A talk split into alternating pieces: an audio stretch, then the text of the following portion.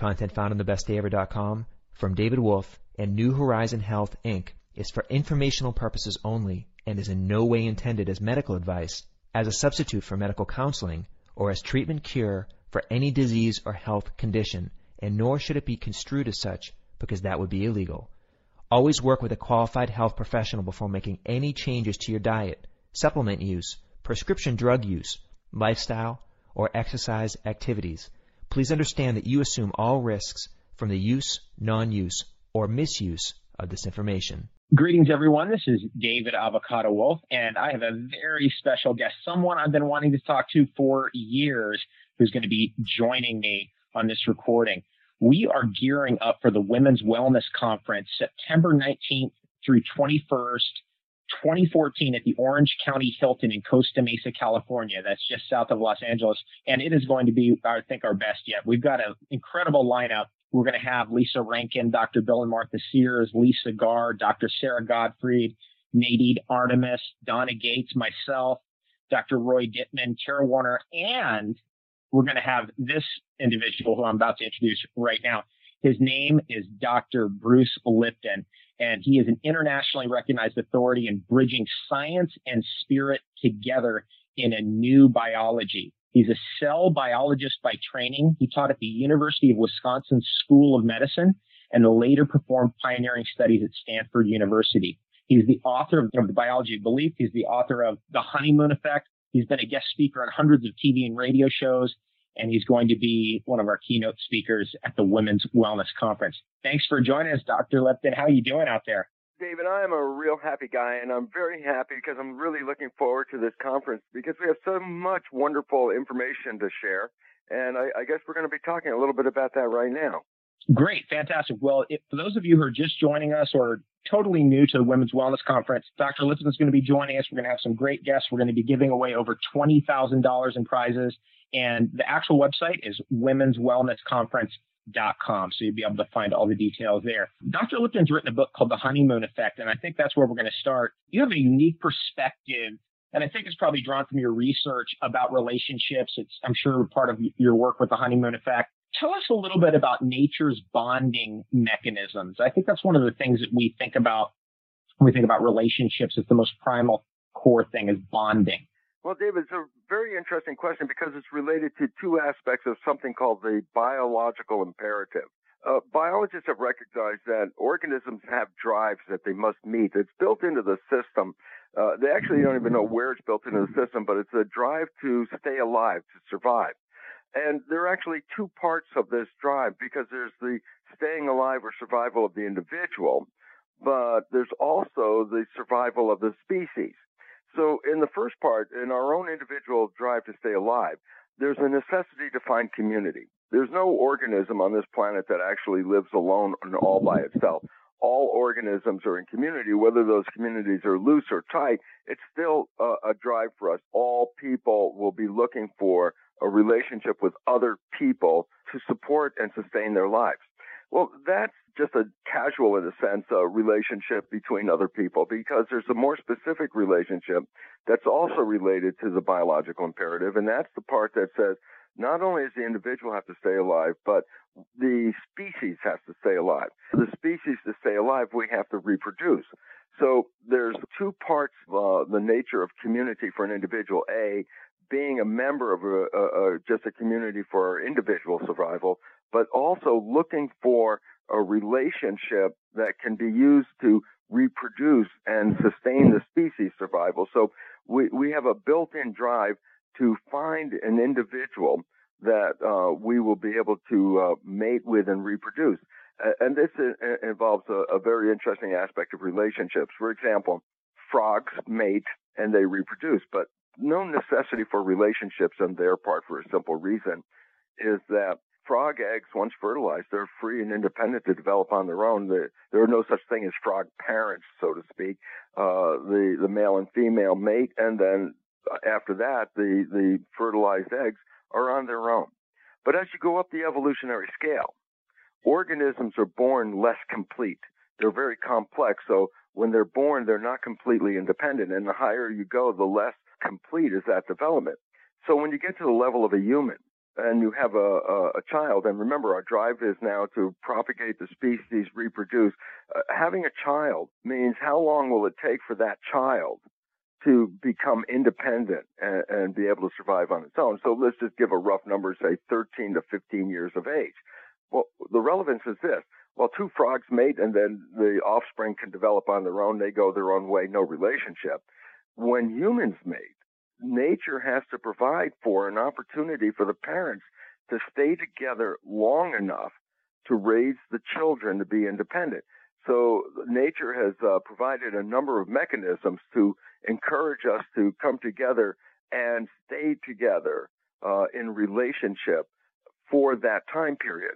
And so, uh, built into our biological drive is a the the uh, to identify a mate, and b to create a situation where the two individuals, the male and the female, stay together long enough to wait for the uh, independency of their own children. Okay, let's let's get into. I think most people are familiar with the biology of belief. I mean, that's really what introduced me to you and the idea of the intelligence of the cell being in the membrane of the cell, the whole overturning of the nucleus of the cell really running the show. I think those were some really seminal ideas and then you came out with the honeymoon effect, and you've got some pretty interesting ideas in this book as well, some kind of similar ideas. I think one of the core ideas is about this whole thing that we're like sold on Darwinism, that everything's got to be a fight and a rat race and all of that stuff. And what you're saying is like, hey, actually, that's just a paradigm. It's just something we made up, the belief system. We could easily switch it.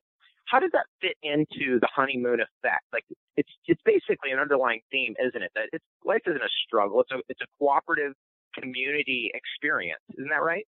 Absolutely. We've we've made a um, an error in, in, buying in completely into the Darwinian theory because, as you mentioned, uh, just the essence of the Darwinian theory is that life is a struggle for survival with competition for fitness, and so we live in a world where people are competing with each other for their own individual survival.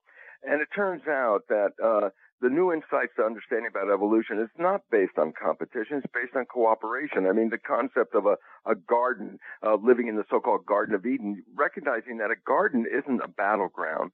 Uh, a garden is, is a cooperative community of all the species and organisms that work in harmony with each other. So when humans adopted the belief that life is a struggle and we compete with each other, this is totally antagonistic to our own evolution.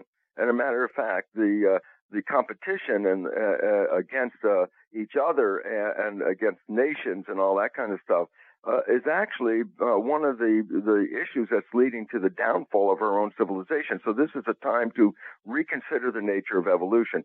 Cooperation is the the most important thing, so that organisms have learned to create a cooperative community, and it's really the action of the community that is important uh, which is different than our the action of the individual. So we really have to move from focusing on ourselves as individuals among a lot of other individuals and recognizing that we are members of a cooperative community and that our evolution really works on learning how to bond with each other and how to communicate with each other and create the harmony that is necessary for our evolution. Fantastic. Now, in the honeymoon effect, you say that that the honeymoon effect is a state of bliss, passion, energy, and health resulting from a huge love. Your life is so beautiful that you can't wait to get up to start a new day and thank the universe that you are alive. Let's let's talk about that a little bit. A lot of people are in different roles in relationships or or they're in different states of um, happiness and some people are less than happy with the relationships how do we deal with relationships going into the future if we're not in the right relationship, if we're looking for the right relationship? How, what what are some of your giant pieces of advice? Well, uh, number one, the drive for relationship uh, uh, is that we have to be together long enough to to raise children to to their independency. Then you have to understand that nature wants to encourage us to be together, and nature encourages us. Uh, uh, through the expression of the pleasure and the harmony and the bonding that we first experience when we first fall in love. And it's interesting, no matter how uh, uh, bad, so to speak, your life may be, up to the moment you meet that individual that that turns out to be your future partner, when you meet this individual, all of a sudden life turns upside down, as we talked about that beginning essence of love where there's this rush in our bodies, and it's really due to the chemistry of falling in love. The pleasure that we get from that, uh, the harmony that we experience from that, this is nature's gift to us to say, look, because I want you to be together this long, I, I, I want to encourage you to be together. So nature has given us this this character of pleasure and harmony and love uh, for us to feed that that uh, nature of coming together for 13 years. So yes, when we fall in love, uh, in that beginning period, and that's what we refer to as the honeymoon, where where people glow. You know, people fall in love. You can see they fall in love because the the aspect of falling in love gives uh, a chemistry into the body, which includes uh, many different hormones released by the brain in love, such as uh, growth hormone and vasopressin and dopamine, oxytocin. These are the hormones that bring us together, allow us to bond together, and generate great health. So that's why one of the characteristics of being in love is, is this healthy aspect to our body because this is a, a, nature saying yes you're you're following the directive to survive and and to carry on the species and this is a reward. So we experience this in the beginning and then for a lot of people this is very short lived sometimes it's only days weeks if you're lucky, a month, and if you're very lucky, a year of the, the joy and juiciness of being in a honeymoon experience. Inevitably, it seems to disappear. Well, this is not nature's issue. This is something that we we have uh, generated ourselves. So, uh, interesting aspect. We create the honeymoon effect, and when it's lost, it's not an accident or a coincidence. It's actually uh, a process where, without knowledge, we actually break that honeymoon effect. Uh, and this was not nature's intention. So we really have to understand the, the, the aspect of, A, how did we uh, end up creating the love? Uh, and then B, more importantly for most people, is how come it seems to disappear uh, uh, and then it goes back into so-called regular life? Well, the, the aspect is this, there's two parts then. How did we find the, the partner that we were looking for uh, versus how come we lost the partner? So let's talk about finding a partner. Nature okay. uh, is real interested in assuring the evolution of the species, and therefore nature is very concerned about providing the, the best harmony uh, and the best support for offspring.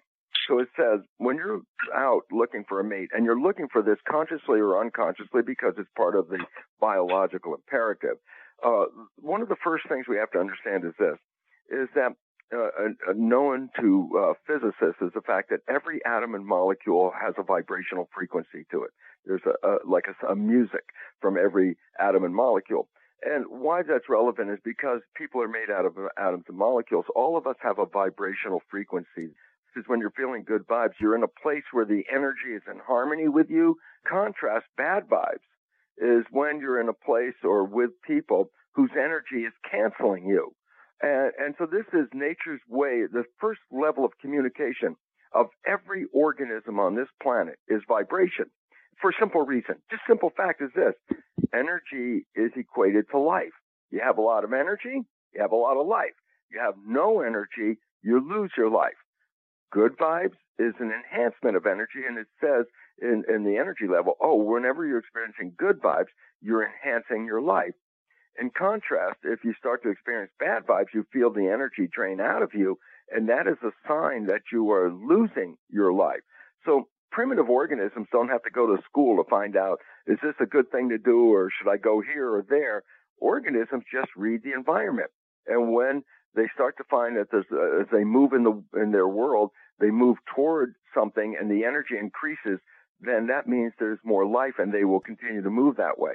In contrast, when an organism moves towards something that cancels their energy, that negative or bad vibe feeling is an indication that life is being threatened and they move the other way.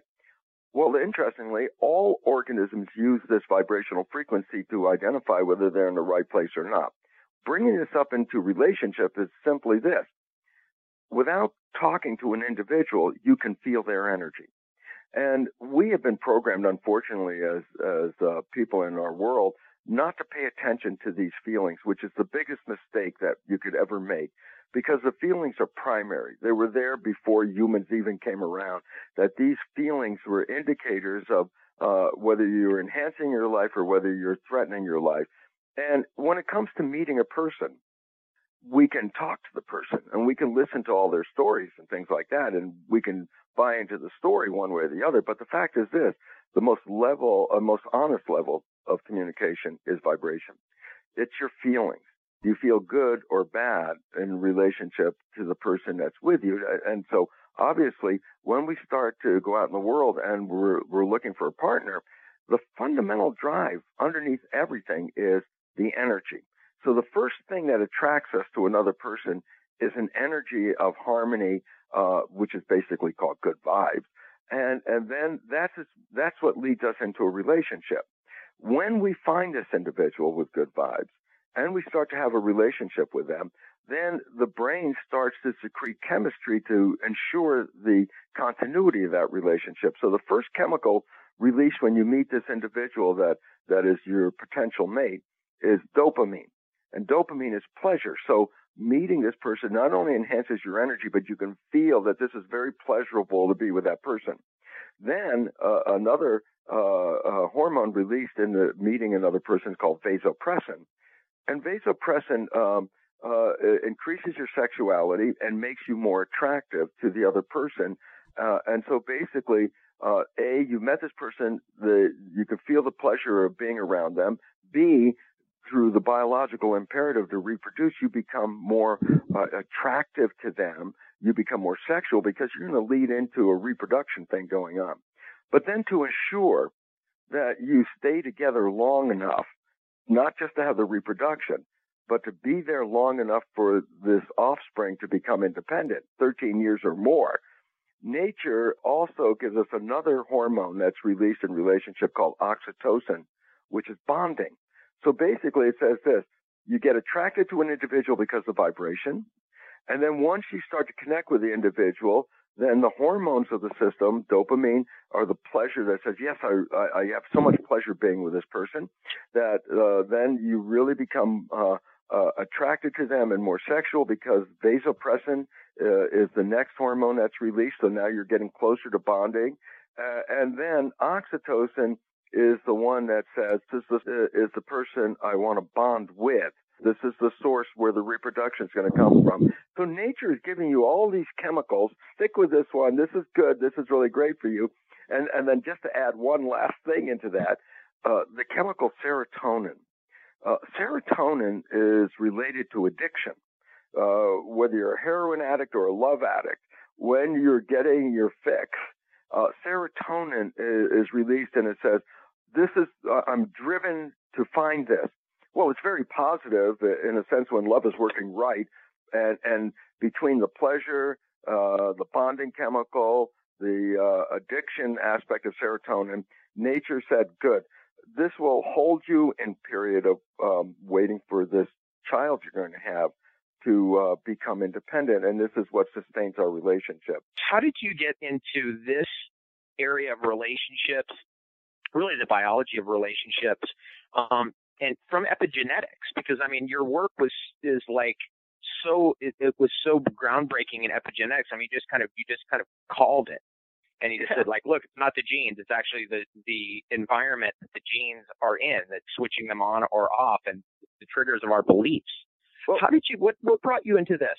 When I was working on the teaching in a medical school that genes control cells, meaning you've got these genes and this is the character of your life. Essentially, the belief that your life is pre-programmed and this blueprint uh, is really uh, shaping your life. So, uh, and especially considered by many people as the consequence of genes for diseases, for example. So they say, oh, I've got uh, my mother's family has cancer in it, and and bring it by mother, I'm carrying this cancer gene. People are, are really associated with like cancer because you got this gene, and so we have perceived ourselves as victims of our genetics, meaning gen- genes can characteristics, and according to science, we do not control the genes. That that was what I was teaching medical students back a long time ago, called genetic determinism. Genes determine our lives. Well, during that time, I was doing research which revealed it wasn't the genes that were controlling the life; it was the environment the organism was in. So as an organism went from environment A to environment B, it changed the genetic activity.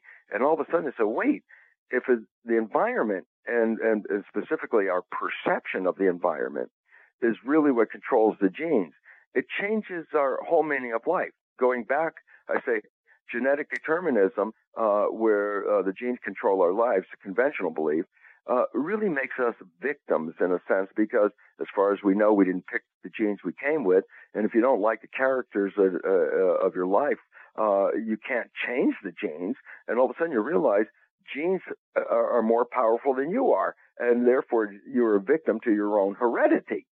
Uh, and that's what we're teaching people. And that was quite unfortunate because that disempowers people to say, oh, I have no control over my life. The new science, epigenetics, completely turns that upside down because it says the environment and our perception of the environment is what controls the genes. Well, that becomes really important for a fundamental reason. We can change our environment. We can change our perception of the environment and therefore we can change the activity of our genes. And when you understand it from that way, then we're not victims of our heredity. We're masters of our biological fate. Our life is a reflection of how we live in the environment. How we respond to the world uh, changes our genetic activity. And all of a sudden it says, oh my goodness, that means your perceptions or basically your beliefs about the world adjust your genetics. And what we've always found was that our, our beliefs uh, greatly influence our lives. So when when you fall in love, the perception of love changes the genetic activity to such an extent that people glow. They are healthy. They have this growth that encourages the growth and health and safety of the system because love is going to lead to reproduction, which is going to lead to an offspring within the species. Um, I just wanted to mention to everybody who's listening right now, this is Dr. Bruce Lipton that you're hearing. I'm David Avocado Wolfe, and that was Dr. Bruce Lipton. He's going to be a keynote speaker at our Women's Wellness Conference, and that's going to be coming up again September 19th through 21st, 2014 at the Orange County Hilton in Costa Mesa, California, just south of Los Angeles. We're going to have a great lineup. It's going to be a great conference. And we're excited to have you there, Bruce. It's going to be great. David, I so appreciate this opportunity because uh, as we're beginning to hear, if you start to understand some of this, uh, you can rewrite your life. And when you do that, uh, this world turns into a honeymoon forever. And, and, and for me, it's so exciting because when people start doing this around the world, uh, it's contagious, and which I'll talk about in the lecture. When two people are in love and somebody else sees them, they can sense that in their own life. It's, it's due to something called mirror neurons. And as more people fall in love, even those that are not in love will start to experience that love. And as a result, as more people fall in love, the, the whole civilization and planet will change to to manifest love or honeymoon.